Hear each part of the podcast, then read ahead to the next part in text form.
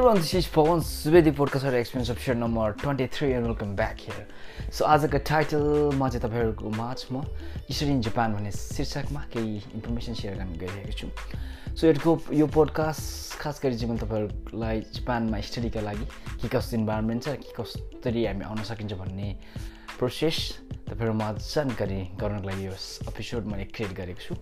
Normally जापानमा हेर्ने हो भने अहिले स्टुडेन्टको सङ्ख्या तिन लाखभन्दा बढी रहेको पाइन्छ। ती तिन लाख स्टुडेन्टहरू। कतिपय निहङ्गो गएको भन्छ जापानी स्कुल्स युनिभर्सिटिज भोकेसनल स्कुल्स अझैमा अध्ययनरत रहेको पाइन्छ।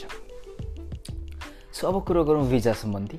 ती तपाईँ पचास देशबाट फर इक्जाम्पल एसियाको कुरो गर्ने Hong Kong Thailand Taiwan Malaysia Indonesia आदिबाट हुनुहुन्छ भने त्यसै गरी US Canada Australia New Zealand Israel Turkey Cyprus England Switzerland Netherland आदि इत्यादिबाट हुनुहुन्छ भने यदि त्यहाँ त्यो ठाउँबाट आउने स्टुडेन्टहरूले चाहिँ normally fifteen days thirty days ninety डेजको भिजा एज अ स्टुडेन्टहरूमा पाउन सक्छन्।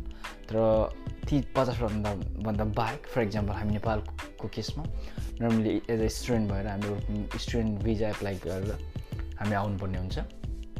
जापान अब कुरो गरौँ जापानिज ल्याङ्ग्वेज स्कुलको बारेमा।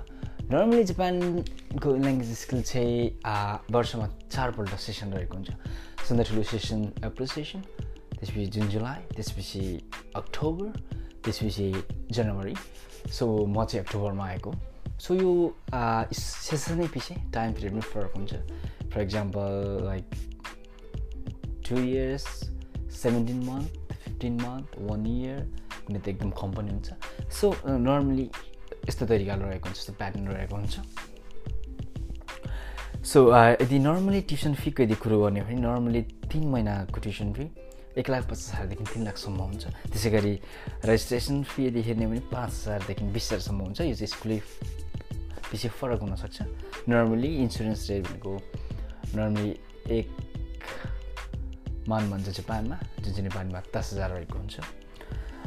सो अब कुरो गरौँ स्कुल सकेपछि के गर्ने भन्ने विषयमा सो नर्मली जापानमा यदि स्कुल नेहङ्ग गएको भन्छ जापान स्कुल सकेपछि तपाईँ सेमङ गएको भन्छ यहाँ भोकेसनल स्कुल्स र युनिभर्सिटिजमा तपाईँ जान सक्नुहुन्छ तपाईँको इच्छा अनुसार जता पनि तपाईँ अध्ययन गर्न सक्नुहुन्छ र युनिभर्सिटी सकेपछि तपाईँको भोकेसनल स्कुल सकेपछि तपाईँ वर्किङ भिजाको लागि ट्राई गर्न सक्नुहुन्छ तर ब्याचलर यदि नेपालमा ब्याचलर गरेको हक छ भने अलिक डिफ्रेन्ट रहेको छ।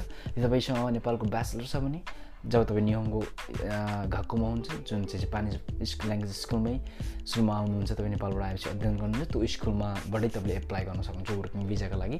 यदि तपाईँको ब्याचलर छैन भने तपाईँले भोकेन्स स्कुल या युनिभर्सिटी तपाईँले पास गर्ने भन्ने हुन्छ। त्यसपछि तपाईँ वर्किङ भिजाको लागि एप्लाई गर्न सक्नुहुन्छ। सो आज चाहिँ मैले तपाईँहरूको माझ नर्मली जापानमा कसरी आउन सकिन्छ र के कस्तो प्रोसेस छ? त्यसै गरी पढिसकेपछि के कस्तो तरिकाले हामी अगाडि बढ्न सक्छौँ भन्ने विषयमा सानो एउटा डेमो सानो छोटो इन्फर्मेसन तपाईँसँग माझ प्रोभाइड गरेँ। I think it helps you so आज यति भन्दै तपाईँको माझबाट यस एपिसोडबाट बिदा लिन चाहन्छु। सो नेक्स्ट विक तपाईँको माझ नयाँ टपिक लिएर आउने बाचाका साथ यस एपिसोडबाट बिदा लिन चाहन्छु।